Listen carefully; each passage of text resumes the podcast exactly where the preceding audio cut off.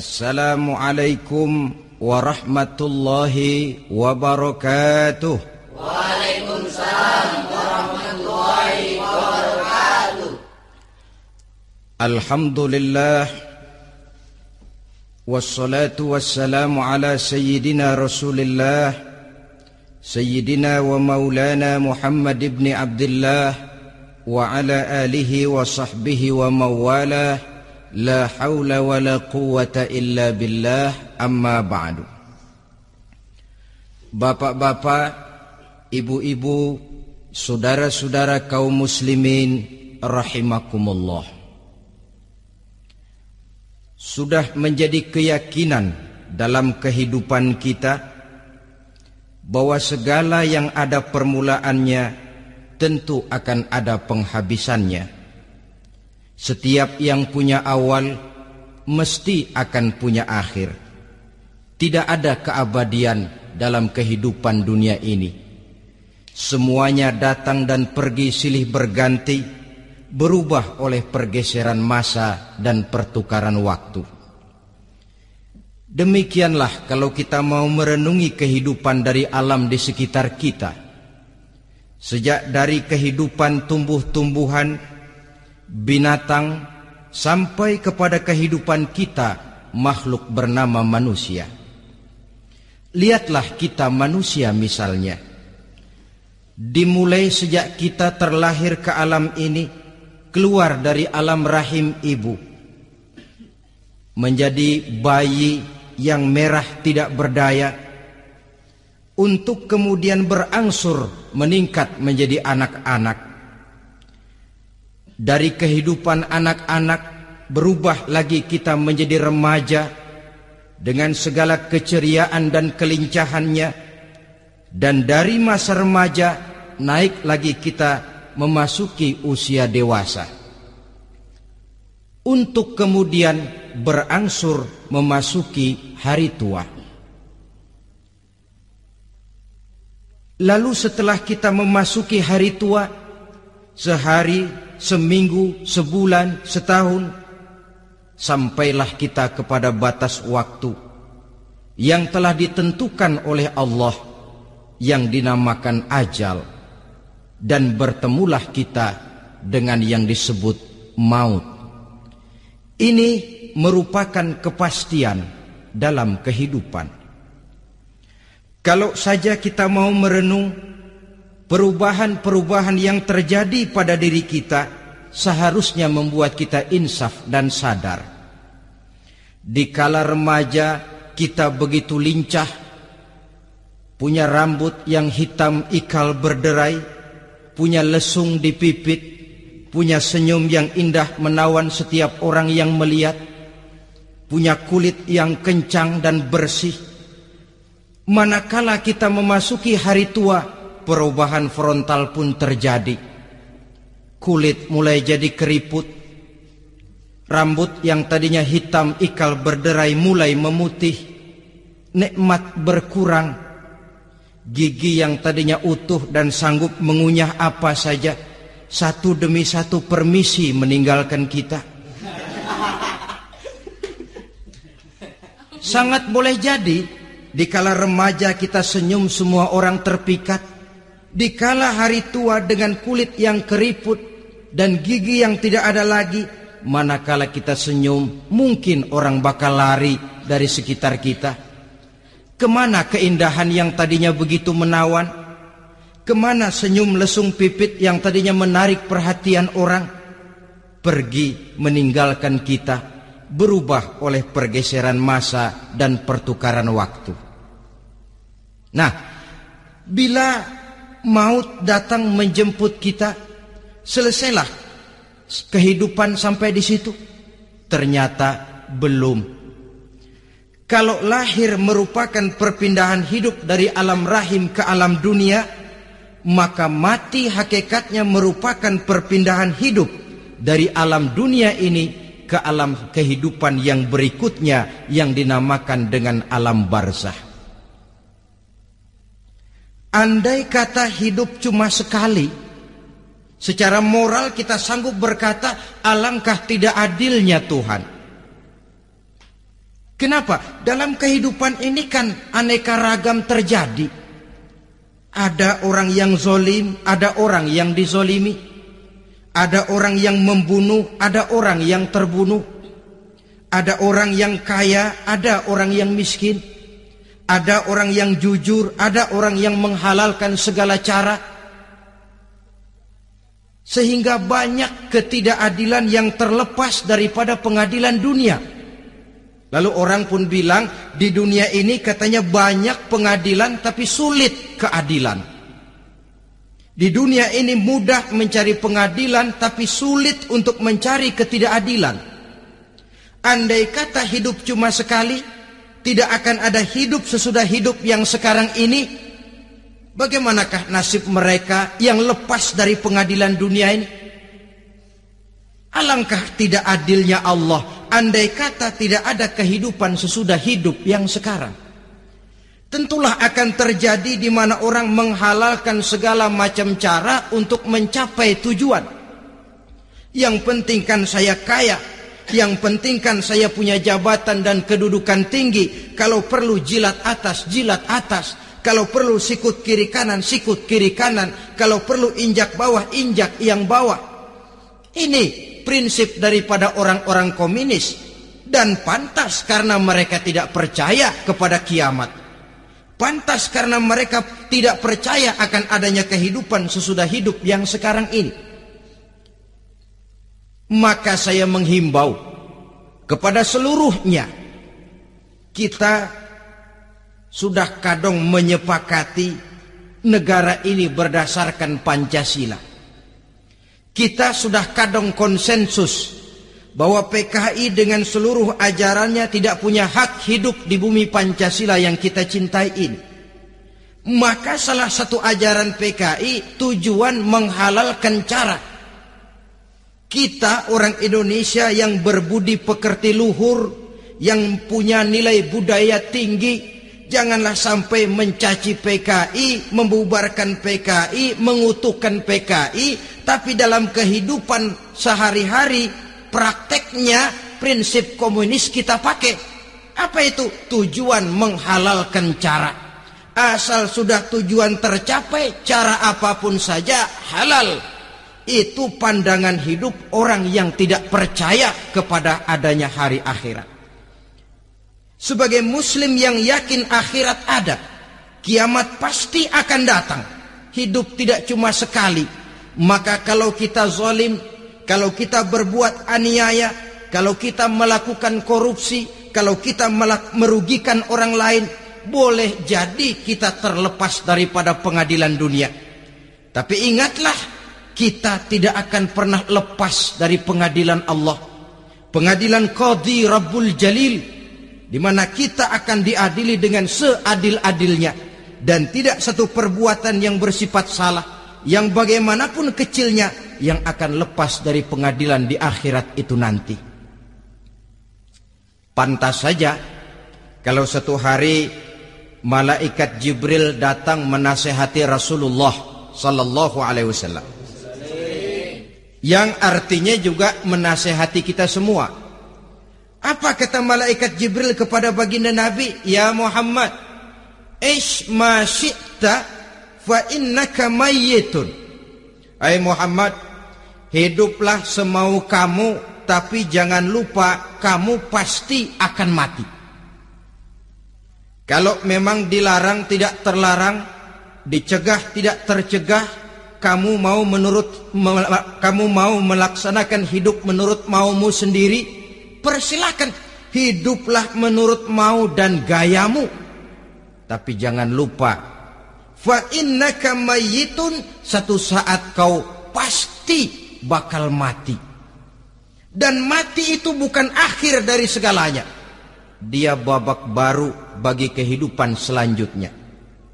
Silahkan hidup menurut maumu tapi jangan lupa kau pasti akan mati Wa'mal ma syi'ta fa innaka majziyun bih. Kerjakan apa saja yang kamu mau. Kalau kau mau menghalalkan segala macam cara, persilahkan halalkan segala macam cara. Tapi jangan lupa kau akan mendapat balasan dari seluruh amal perbuatanmu. Wa ahbib ma syi'ta fa innaka mufariquhu. Dan cintailah apa saja yang mau kau cintai. Kau cintai anak istrimu silahkan. Kau cintai harta bendamu tafadhal. Kau cintai tanah airmu, kau cintai pangkat dan jabatanmu, persilahkan. Tapi jangan lupa fa innaka mufariquhu kau pasti akan berpisah dan akan meninggalkan segala yang kau cintai itu apa artinya ini buat kita? Ternyata sesudah maut datang menjemput kita ada kehidupan sesudah hidup yang sekarang ini. Ini yang mendorong kita untuk dalam kehidupan di dunia ini tidak melakukan prinsip saenae dewe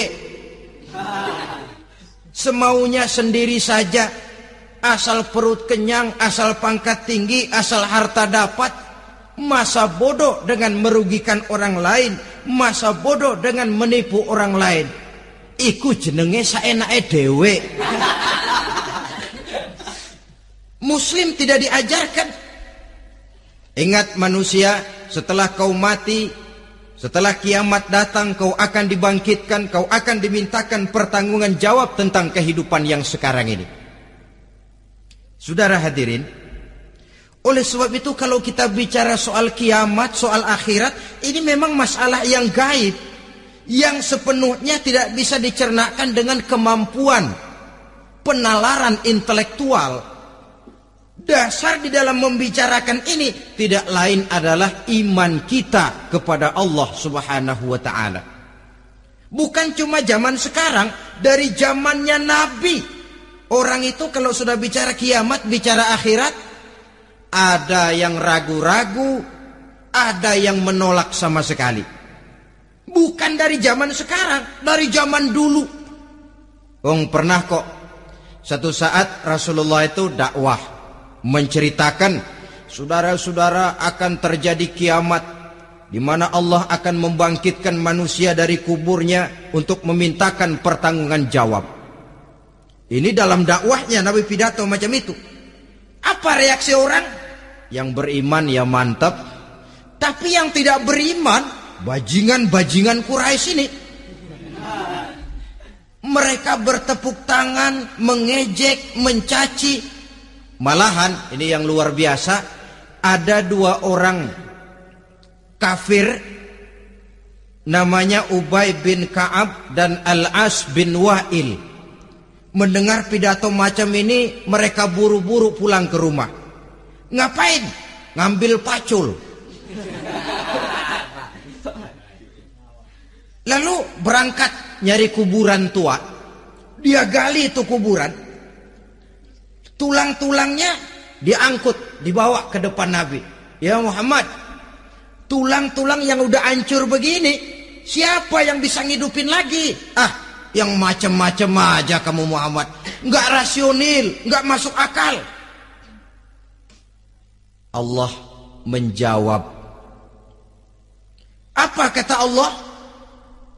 وضرب لنا مثلا ونسي خلقه قال من يحيي العظام وهي رميم قل يحييها الذي أنشأها أول مرة وهو بكل خلق عليم Mereka memberikan perumpamaan kepada kami kata Allah. Mereka melupakan asal kejadiannya. Mereka bertanya, siapa yang sanggup menghidupkan tulang belulang yang sudah hancur kayak begini? Qul yuhyiha alladhi ansha'aha awwala marrah. Katakan kepada mereka Muhammad yang akan menghidupkannya adalah dia yang telah menciptakannya pertama kali dulu. Kalau dia sanggup menciptakan, dia tentu lebih sanggup lagi untuk mengembalikan reproduksi ciptaan itu sebagaimana semula. Yang paling kasihan yang ragu-ragu. Akhirat itu ada apa enggak sih? kiamat itu ada apa enggak sih? Lantaran ragu-ragu, terombang ambing dia antara harapan dan putus asa, antara kenyataan dan idealisme. Ada yang buta sama sekali, 100% terhadap keadaan-keadaan sesudah mati. Perhatian mereka hanya tercurah kepada kehidupan sebelum mati. Yang mereka perhatikan siang dan malam tidak lebih daripada urusan perut. Pergi pagi, pulang sore, peras keringat, banting tulang. Cuma soal makan, soal minum, soal pakaian, soal kendaraan, soal rumah tangga, soal anak, soal istri. Yang mereka pentingkan hanya soal-soal politik misalnya, ekonomi, pembangunan dan industri. Untuk soal-soal kayak begitu, giat betul. Habis seluruh waktu untuk memikirkan, meningkatkan kebudayaan, politik, sosial, ekonomi. Kadang-kadang kurang tidur, kurang istirahat, berkeliaran ke sana kemari ke tempat yang jauh-jauh. Sampai-sampai kadang-kadang terkena stres. Penyakit darah tinggi, ginjal, lever, untuk memikirkan hal-hal yang semata-mata karena dunia saja. Lantas boleh jadi mereka mendapatkan kekayaan yang berlimpah ruah, mendapatkan kedudukan yang tinggi, nama yang semerbak, dikenal orang di barat dan di timur, di utara dan di selatan. Tetapi alangkah kecewanya mereka jikalau datang ajal menjemput nyawa, mati mereka meninggalkan harta yang banyak, nama yang masyhur. Mereka disebut dengan jasa-jasanya. Radio memberitakan, TV menyiarkan, koran-koran memuat. Bahkan nama mereka kadang-kadang dikenang 2-3 tahun setelah wafatnya. Tetapi dalam pada itu, roh mereka merintih, mengeluh, menderita, karena dilemparkan oleh Allah ke tempat-tempat yang kotor penyesalan yang sudah tidak akan ada gunanya lagi Saudara-saudara kaum muslimin rahimakumullah. Oleh karena itu kehidupan akhirat bukanlah dongeng dan takhayul. Bukan khurafat dan hayalan kehidupan akhirat hari kiamat adalah kebenaran dan kepastian.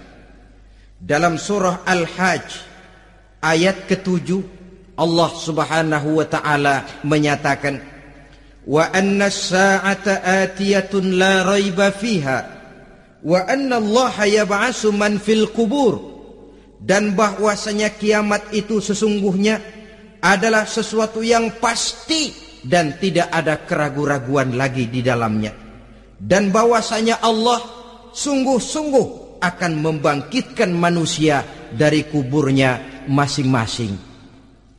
Nah, kalau kita sudah yakin kiamat sesuatu yang pasti adanya, akhirat sesuatu yang pasti adanya, dari mana pembicaraan tentang kiamat ini kita mulai?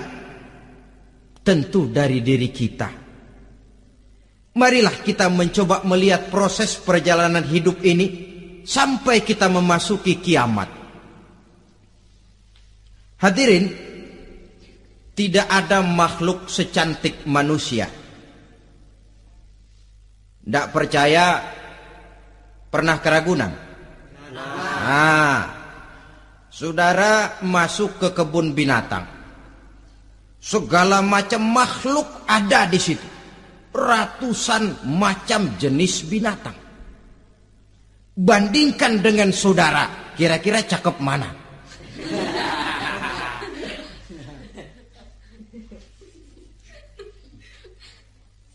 Dari seluruh makhluk yang diciptakan Allah itu, manusia fi ahsani takwim dalam bentuk yang paling sempurna sejak susunan biologis sampai kemampuan berpikir biologis kita ya Allah.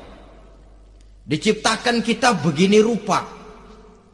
Diberikan dua kaki untuk berjalan, dua tangan untuk bekerja. Diberikan dua mata, dua-duanya di depan. Pernah saudara mikir kalau mata kita yang satu di depan, yang satu di belakang?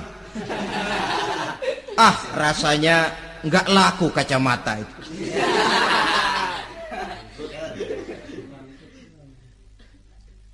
Diberikan hidung dengan dua lubang, tahu betul Allah ke bawah lagi lubangnya. Coba pikir kalau lubang hidung kita menghadap ke atas. Aduh, kalau musim hujan repot jagain hidung. Laqad khalaqnal insana fi ahsani takwib. Sungguh telah kami ciptakan manusia dalam bentuk kejadian yang paling sempurna ketimbang makhluk-makhluk Allah lainnya. Nah, kesempurnaan manusia ini oleh karena hidupnya terdiri dari dua unsur pokok. Pertama unsur jasmani dan kedua unsur rohani jasad dan roh. Jasad yang terlihat sekarang ini, potongan saudara yang ngejedok di depan saya ini,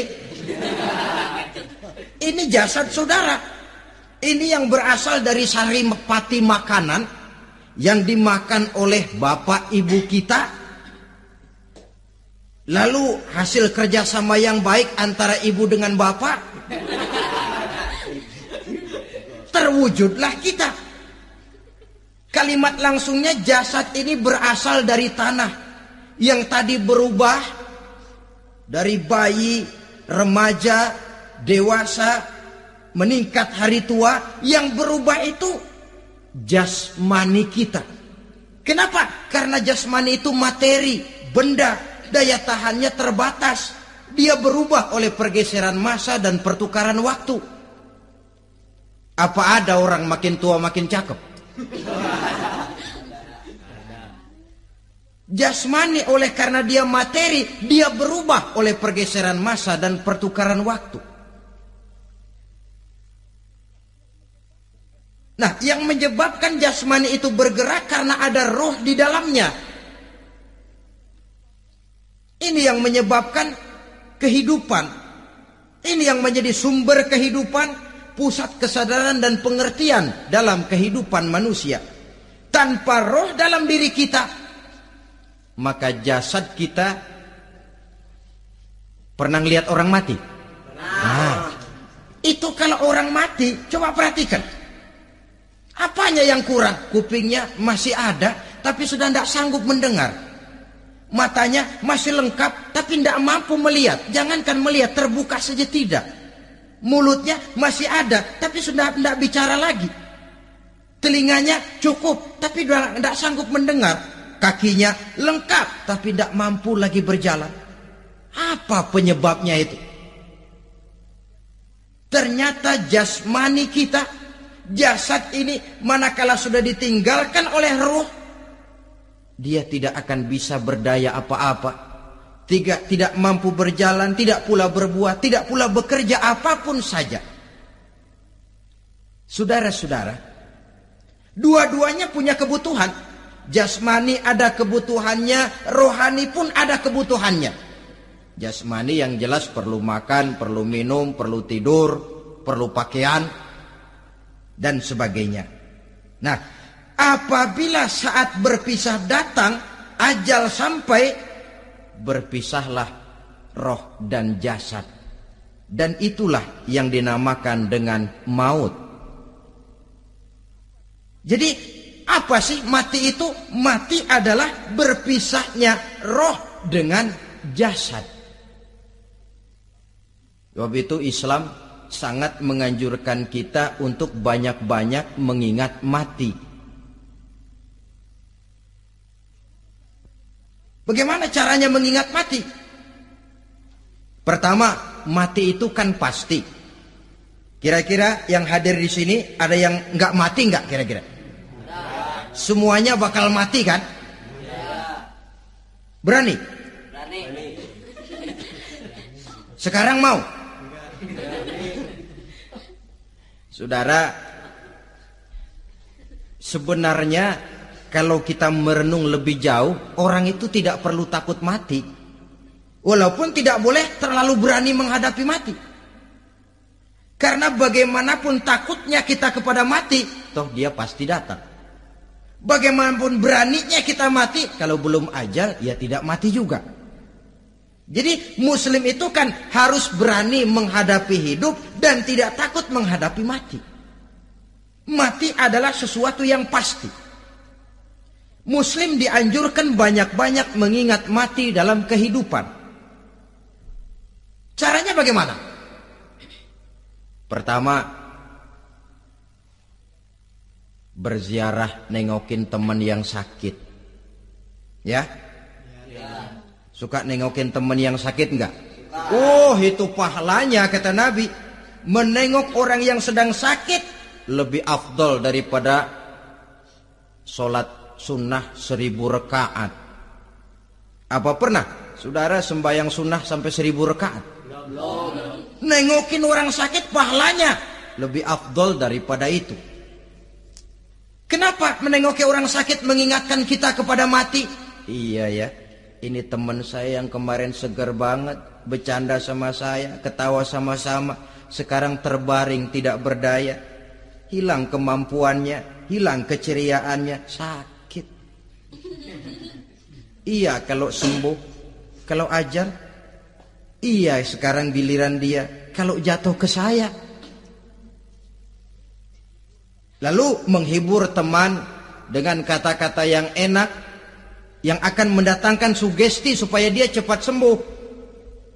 Jangan nengokin orang sakit jujur. Sakit apa lo? Perut. Emang teman gua kemarin sakit begini mati Wah, itu orang bisa jadi shock lantaran etika kita tidak akan sampai ke sana. Menjenguk orang sakit akan mengingatkan kita kepada mati. Apalagi ziarah kubur. Ada yang orang tuanya sudah meninggal? Nah, kalau ada ya tidak bisa tiap hari sekurang-kurangnya seminggu sekali Jumat pagi misalnya ziarah kita ke kubur. Sehingga kalau kita masuk kubur kan ada etikanya. Assalamualaikum ya ahlal kubur wa inna insyaallahu bikum lahikun. Hai penduduk kubur, keselamatan bagi kamu dan kami yang masih hidup sekarang ini insya Allah pasti bakal nyusul kamu. Iya, yang kemarin gagah benar, sekarang terbaring tanpa daya. Ini unggukan kuburannya. Yang kemarin ada, sekarang sudah tidak ada. Ke mana dia? Kami satu saat pasti akan begini ingat mati.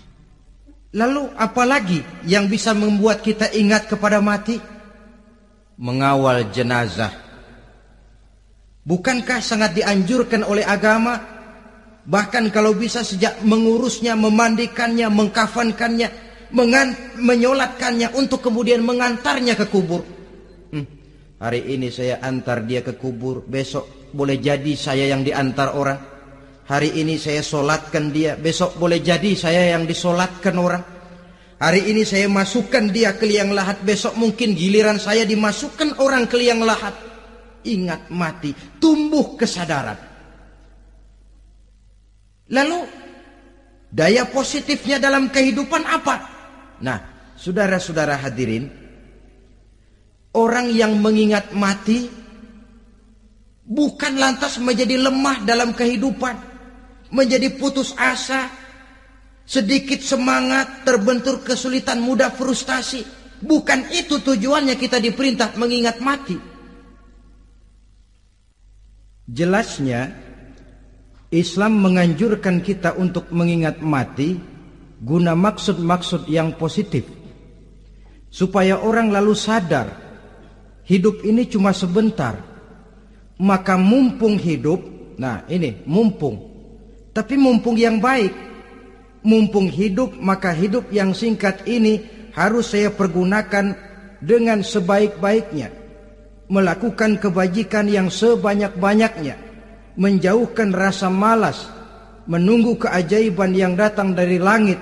Berleha-leha, bermain-main. Sementara maut kalau dia datang tidak pernah main-main. Pantas kalau seorang penyair bernama Syauqi memesankan tazawwad bittaqwa fa innaka la tadri idza hanna al-lailu hal ta'ishu ila al-fajri kam min sahihin mata min ghairi illatin wa kam min alilin 'asha hinan min ad-dahri persiapkan dirimu dengan takwa sebab kamu tidak tahu apabila malam datang kamu masih bisa hidup apa enggak besok pagi apa ada jaminan saudara yang kumpul di depan saya malam ini besok masih bisa hidup? Tidak. Ada jaminan? Tidak. Ada sama sekali. Kam min sahihin mata min ghairi illatin. Berapa banyak orang sehat mati nggak pakai sakit lagi? Sebabnya kadang-kadang ringan saja. Ada yang cuma jatuh di kamar mandi mati. Ada yang cuma ketiban pensil. Iya kalau ketiban pensil tiga peti masa nggak mati. Ta'addadatil asbab wal mautu wahid. Sebabnya boleh jadi macam-macam tapi mati satu juga yaitu mati. Dia seperti kelapa yang terlalu tua jatuh ke bawah. Yang kembang baru keluar pun jatuh ke bawah itulah mati. Dia datang menjemput yang bayi, dia datang mengambil yang anak-anak, dia datang juga kepada yang remaja, kepada yang dewasa, kepada yang tua sekalipun. Jangan yang remaja lalu berpikir, ah gua rasanya mau masih jauh banget mau mati. Eh eh. Ini sesuatu yang pasti yang kita tidak pernah diberitahu kapannya. Kalau dikasih tahu kapannya kan kita bisa Umpama malaikat maut datang ke rumah saya, Saudara Zainuddin kau mati 80 tahun lagi. Wah saya kan berhitung, ah masih lama, poya-poya aja dulu ah. Tapi ini tidak pernah diberitahu kepada kita. Lantaran tidak diberitahu itulah kita perlu bersiap-siap dengan selalu mengingat-ingat mati yang mendorong kita untuk berbuat positif. Satu contoh peringatan mati yang mendatangkan positif pada peristiwa ketika turun perintah hijrah. Ketika di Mekah sudah terpepet turun perintah hijrah. Ini sahabat yang berangkat hijrah, jangan dikira semua bulat hati. Ada yang mikir, kalau saya hijrah berangkat dari Mekah ke Madinah, nanti di tengah jalan dicegat oleh kafir Quraisy lalu dibunuh pan mati saya takut mati. Allah peringatkan kullu nafsin za'iqatul maut. Kamu disuruh hijrah saja takut mati padahal kamu tahu semua yang hidup bakalan mati. Diam saja di Mekah mati, hijrah ke Madinah pun akan mati. Mendengar ayat ini, Sayyidina Umar bin Khattab seperti dibakar semangatnya. Kalau sebagian sahabat hijrah sembunyi-sembunyi, beliau mau hijrah itu malah bajingan Quraisy dikumpulkan dekat Ka'bah. Pidato. Ya maksyarok Quraisy. Hei, dedengkot dedengkot Quraisy. Dengerin. Besok pagi yang namanya Umar bin Khattab mau hijrah dari Mekah ke Madinah. Siapa yang kepengen kepalanya berpisah dengan badannya, persilahkan cegat Umar di jalanan. Besok dengan tenang dia berangkat hijrah. Gak ada yang berani nyegat. Tuh Quraisy juga barangkali mikir gue ngapain nyegat penyakit. Begitu ingat mati timbul semangat juang. Timbul semangat berbuat. Ini ingat mati yang positif bukan yang melemahkan semangat. Dah jangan kerja rajin-rajin dah lu bakalan mati. Ini ingat mati yang salah pasang. Ingat mati seharusnya mendorong manusia untuk berbuat lebih tekun. Allah memberikan peringatan. Qul innal mauta allazi tafiruna minhu fa innahu mulaqikum. Katakan maut yang kamu akan melarikan diri daripadanya, yang kamu takuti benar dia, dia pasti akan datang menjemput kamu. Saudara-saudara hadirin yang saya hormati. Datangnya memang tidak kita harapkan yang namanya maut. Tapi sekali dia datang tidak ada pintu tempat kita lari. Dia memang tidak pernah kita undang. Tapi sekali dia datang mengetok pintu, kekuatan apa yang bisa menolak? Dia sebuah tanda seru dalam kehidupan. Apa yang menyebabkan orang takut mati? Pertama barangkali karena dia tidak tahu bagaimana kehidupan sesudah mati. Alam kubur gelap, alam akhirat gelap. Sehingga dia bingung, lantaran bingung lalu jadi takut. Yang kedua boleh jadi oleh bayangan-bayangan dosa yang pernah dia kerjakan di dunia ini. Kerjanya cuma menumpuk dosa. Dia gembira, bahagia, tertawa di atas tumpukan dosanya merasa segan berpisah dengan seluruh kehidupan ini sehingga boleh jadi maut adalah sesuatu yang ditakutkannya benar dalam kehidupan. Tapi bagaimanapun takutnya tidak ada tempat lari dari dia. Dalam ayat lain Allah jelaskan ainama takunu yudrikumul mautu walau kuntum fi burujim musayyadah di mana saja kamu berada dalam benteng yang paling tangguh sekalipun maut pasti akan datang menjemput kamu. Nah, bagaimana caranya maut datang menjemput kita? Bila datang dia sang malaikat pencabut nyawa, malaikat Israel namanya hendak mengambil roh kita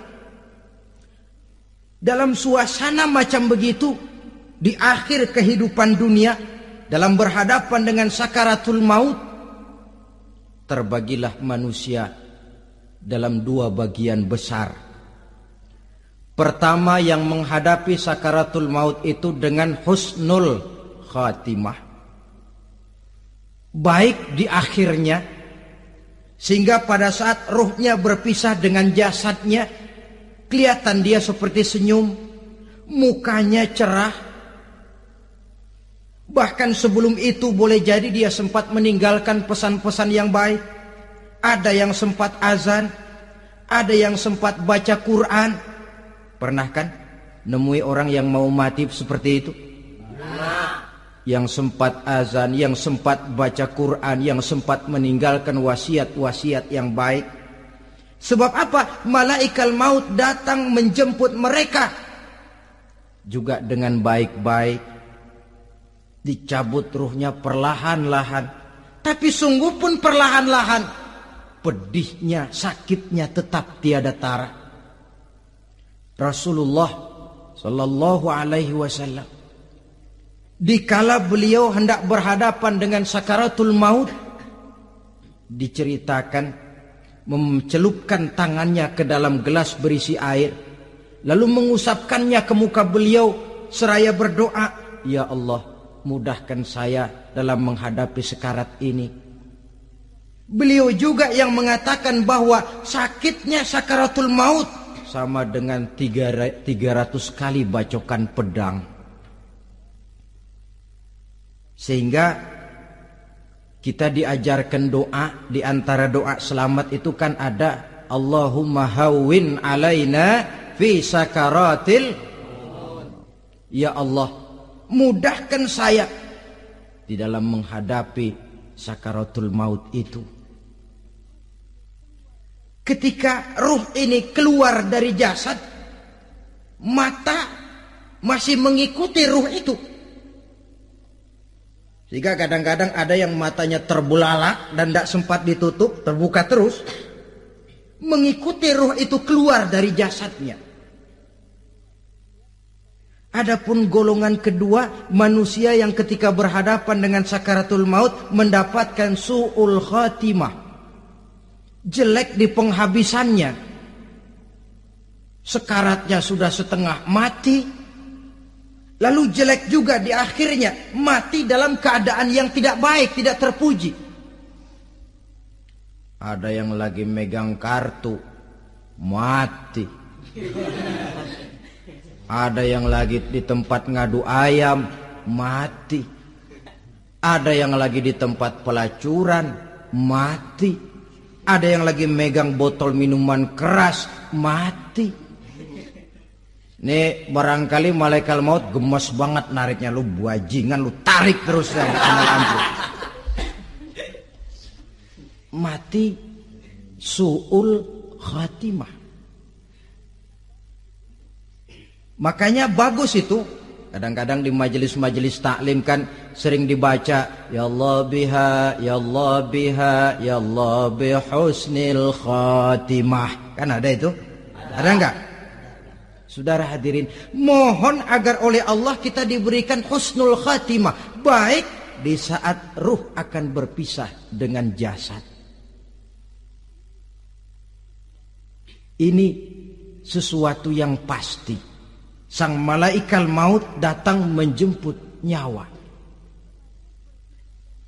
Setelah ruh berpisah dari badan, maka tinggallah sang badan. Ditangisi oleh semua yang kita tinggalkan. Sehingga kepada putrinya Fatimah ketika malaikat maut datang hendak menjemput baginda Nabi, Beliau berkata kepada anaknya Fatimah, kamu tahu siapa yang datang? Saya tidak tahu Bapak. Yang datang Fat Hadimul Lazat. Itu dia yang menghancurkan seluruh kesenangan dunia. Waqati'u syahwat. Yang memisahkan kita dengan seluruh yang kita cintai. Dia malaikat maut Pak.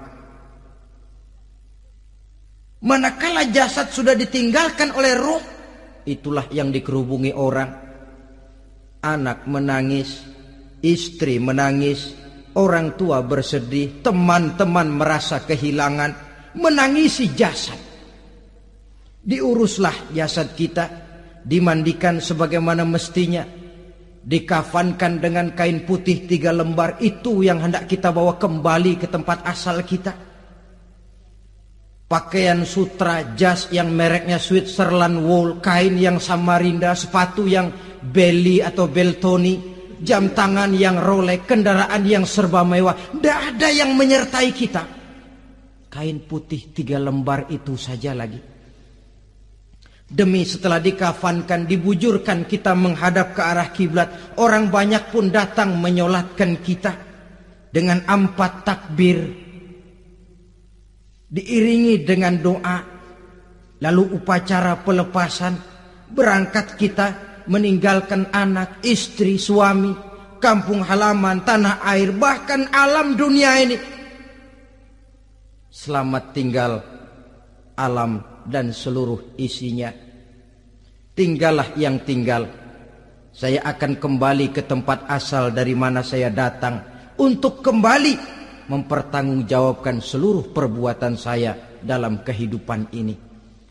Manakala upacara pelepasan selesailah sudah, dimasukkan kita ke keranda jenazah digotong orang bismillah wa ala millati rasulillah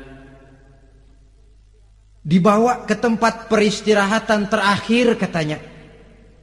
Padahal dulu kalau mau kita istirahat ke villa lah kita ke Bali lah kita ke Hong Kong lah kita ke tempat-tempat tamasya yang indah.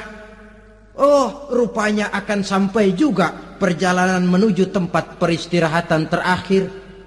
Yang luasnya tidak akan lebih dari dua kali satu meter. Diusung orang kita, diantarkan orang banyak.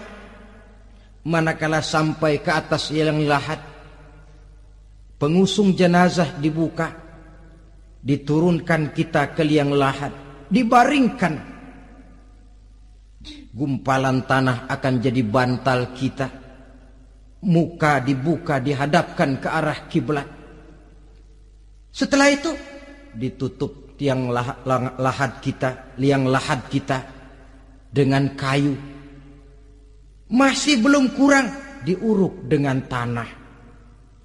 Yang menguruk orang-orang yang tadinya mencintai kita, menyayangi kita, tapi ketika jasad sudah ditinggalkan ruh, habis rupanya cintanya. Coba jasad kalau sudah ditinggalkan ruh, tiga hari aja di rumah, serem. Ya mayit siapa yang betah nemenin mayit.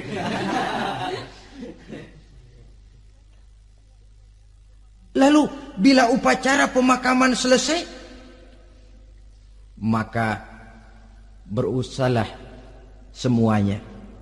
Para pengantar akan kembali ke rumahnya masing-masing. Maka masuk kita ke alam kehidupan, yaitu yang disebut alam barzah atau alam kubur. Apa selesai hidup sampai di situ? Tidak. hanya beberapa langkah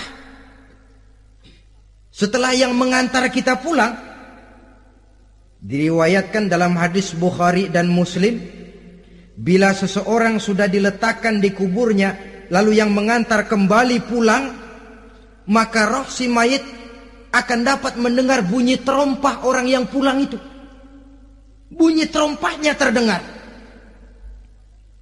datang dua malaikat menanyakan dia dengan pertanyaan-pertanyaan yang kalau bisa dijawab dengan betul. Malaikat dua malaikat yang bernama Munkar Nakir akan bilang jawabanmu betul. Tenanglah kau di sini. Nom naumatal arus.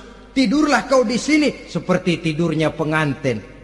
Orang yang baik-baik di alam kuburnya akan mendapat nikmat kubur sehingga masa penantian yang lama, sebab jangan lupa, kita masuk ke kubur itu kan menunggu sampai datangnya hari kiamat. Jadi kalau kiamat umpama masih, seribu tahun lagi, ya seribu tahun kita menunggu. Orang yang baik-baik penantian di alam kubur, kata malaikat, Num, naumatal arus. Tidurlah kamu seperti tidurnya pengantin. Bagaimana sih tidurnya pengantin? Enggak berasa. Iya kata anak sekarang endah aja udah. Begitu mendusin pagi kata lakinya malam sebentar bener ya neng. Sebentar betul katanya malam. Iya tentu saja tidak terasa. Kenapa? Dia tidak pernah memikirkan, memikirkan waktu. Terbawa oleh kenikmatan dan kelezatan yang dirasakannya dalam kehidupan. Tapi orang kafir Orang yang dosanya bertumpuk tidak sanggup menjawab pertanyaan dua orang malaikat, maka dia akan mendapat azab di alam kuburnya terus menerus siang dan malam sampai datangnya hari kiamat. Ibarat maling ayam ketangkep, belum masuk pengadilan udah digebugin duluan. Kan begitu kan? Ada maling ayam nggak di sini? Nah, itu yang nyaut tadi pengalaman itu. Di sidang belum difonis, belum digebukin babak belur. Saudara hadirin, maka alam kubur bisa merupakan raudhatun min riyadil jannah. Taman di antara taman-taman surga pun juga bisa merupakan hufratun min hufarin niran, menjadi liang daripada neraka. Ada lagi riwayat yang dari Imam Muslim yang diperoleh dari Zaid bin Sabit. Zaid bin Sabit cerita, satu hari kami bersama Rasulullah sallallahu alaihi berada dalam kebun kepunyaan Bani Najjar. Rasulullah sedang duduk di atas keledai. Tiba-tiba entah bagaimana itu keledai terkejut. Kaget, berontak, hampir Rasulullah jatuh. Rasulullah kemudian bertanya, rupanya di kebun itu ada kuburan tua, lima atau empat kuburan. Rasulullah lalu bertanya, saudara-saudara ada yang tahu nggak ini kuburan siapa? Nggak ada ya Rasulullah. Memang kenapa? Ini penghuni kuburnya lagi disiksa oleh Allah. Andai kata boleh saya mohon kepada Allah supaya kamu dengar seperti yang saya dengar. Andai kata saja kamu kuat mendengarnya, saya pasti akan berdoa. Tapi sayang, saya yakin kamu pasti tidak akan kuat mendengar mereka mendapat azab di kuburnya. Hadis sahih riwayat Imam Muslim dari Zaid bin Sabit. Kehidupan di alam barzah. Pak, iya kalau yang matinya dikuburin. Lah kalau yang matinya dia ceburin ke laut, dibakar, di medan perang hilang gak ketahuan ke mana jenazahnya. Saudara, hilang kek, dikubur kek, di dalam lautan di, ter, direndam kek, itu kan cuma logika kita. Menurut Allah tidak ada perbedaan orang mati dikubur di dasar lautan atau dibakar sampai jadi abu atau gugur di medan perang tidak ketemu jenazahnya. Entah mereka tetap masuk ke alam barzah namanya. Jasad boleh hancur, tapi roh sebagai sumber kehidupan pusat kesadaran dan pengertian, dia tetap ada, mengalami kebahagiaan dan kegembiraan, atau mengalami kepedihan dan penderitaan, bergantung kepada amalan yang kita lakukan dalam kehidupan di dunia ini. Maka dalam Yasin tadi kan jelas, Qul yuhyiha alladhi ansha'aha awwala marrah. Yang menghidupkan mereka yang dikubur di dasar lautan mereka yang dibakar sampai jadi abu yang akan menghidupkan ialah Allah yang menciptakan mereka dulu pertama kalinya. Jadi kalau sudah ada aslinya ya tentu tidak perlu contoh lagi. Akan sangat mudah membuatnya. Orang tua kita keluarga kita yang sudah berpulang mereka di alam barzah sekarang ini. Bisa mendapat nikmat kubur bisa mendapat azab kubur bergantung amalan mereka dalam kehidupan di dunia ini. Dalam musnad Imam Ahmad dan sahih Abi Hatim malah ada tambahan riwayat. Orang yang banyak kebajikannya di dunia, amalannya akan datang menemani dia. Solatnya dekat kepalanya, puasa sebelah kanan, zakat sebelah kiri. Menghibur dia Malahan dikatakan berbentuk orang yang cantik menemani dia di alam kuburnya. Aneh dia tanya, "Man anta lam ara fid dunya ajmal minka?" Siapa kamu? Di dunia ini belum pernah saya melihat orang secantik kamu. Dia jawab, "Ana amaluka soleh." Saya adalah amalmu yang soleh yang kau kerjakan waktu di dunia. Saya sekarang diperintahkan untuk menemani kamu di sini. Alhamdulillah. Sedangkan amalnya yang jahat akan datang dalam bentuk yang menyeramkan menemani dia di sana. Bayangin deh, di kuburan ditemenin yang serem-serem. Sama juga di dunia. Di dunia, kalau kita di tempat gelap ditemenin orang cakep, enak nggak? Wah, pengalaman. Tapi coba bayangin, sudah tempatnya gelap, yang nemenin jelek nggak ketulungan gerah kita. Nah, saudara hadirin yang saya hormati, lalu bagaimana tempat arwah-arwah yang sudah kembali menghadap Allah yang disebut mustaqarrul arwah itu? Macam-macam tingkatannya sesuai dengan profesi dan amalannya waktu di dunia. Ada roh-roh itu yang setelah pisah dengan jasad artinya mati ditempatkan di tempat yang disebut a'la iliyin tempat yang tertinggi. Siapa ini? Arwahnya para nabi dan para rasul. Ini fi a'la iliyin di tempat yang tertinggi.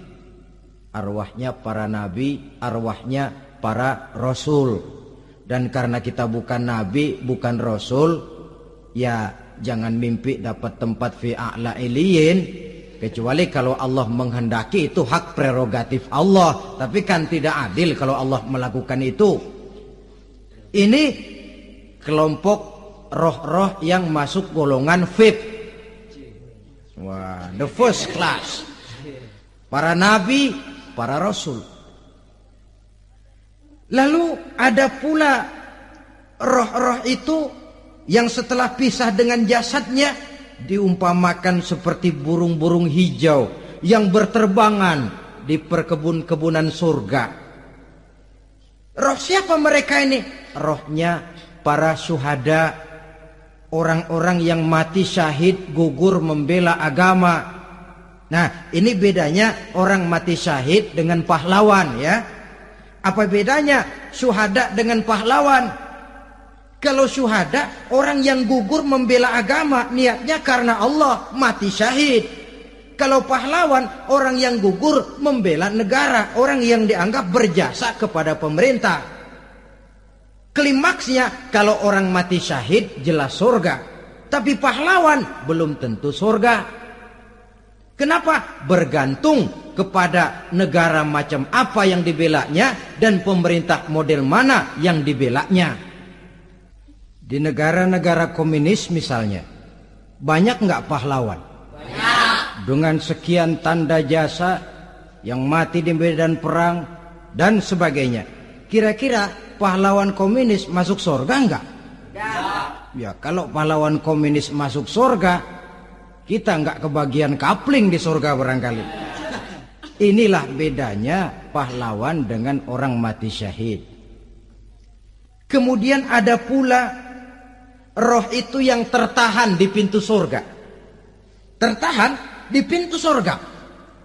Ini seperti tadi, orang yang mati syahid tapi masih ada kaitan di dunia.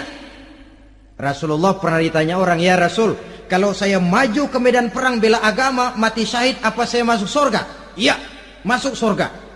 Kecuali kata Nabi kalau masih punya utang. Nah, tertahan di pintu surga. Ada pula roh itu yang tertahan di alam kuburnya. Ini umumnya seperti tadi itu. Ada mempunyai dosa, mempunyai kesalahan sehingga merasakan azab kubur. Ada juga roh itu yang tertahan di permukaan bumi.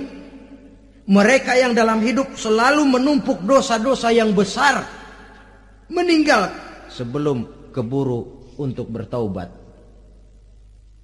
Saudara hadirin yang saya hormati, inilah yang kita khawatirkan. Sebab jikalau pada saat roh sudah datang, jikalau saatnya roh datang berpisah dengan jasad, menemukan sakaratul maut, saat itu taubat sudah tidak akan ada gunanya lagi. Masuk ke alam kubur mendapat azab kubur sampai datangnya hari kiamat. Berapa lama di, azab, di alam kubur ini? Menunggulah kita sampai datang saatnya kiamat. Nah, saudara-saudara, apa tanda-tanda hari kiamat? Kapan dia akan datang? Bagaimana hal ihwal manusia pada saat terjadi kiamat? Bagaimana alam ini? Bagaimana perhitungan di padang mahsyar? Insya Allah akan saya ungkapkan pada bagian kedua dari ceramah ini insya Allah kita akan lanjutkan pembicaraan ini sampai kepada terminal paling akhir surga dan neraka inilah saja pertemuan kita pada kesempatan kali ini terima kasih banyak atas segala perhatian mohon maaf atas segala kekurangan wabillahi taufik wal hidayah wassalamualaikum warahmatullahi wabarakatuh. Waalaikumsalam warahmatullahi wabarakatuh.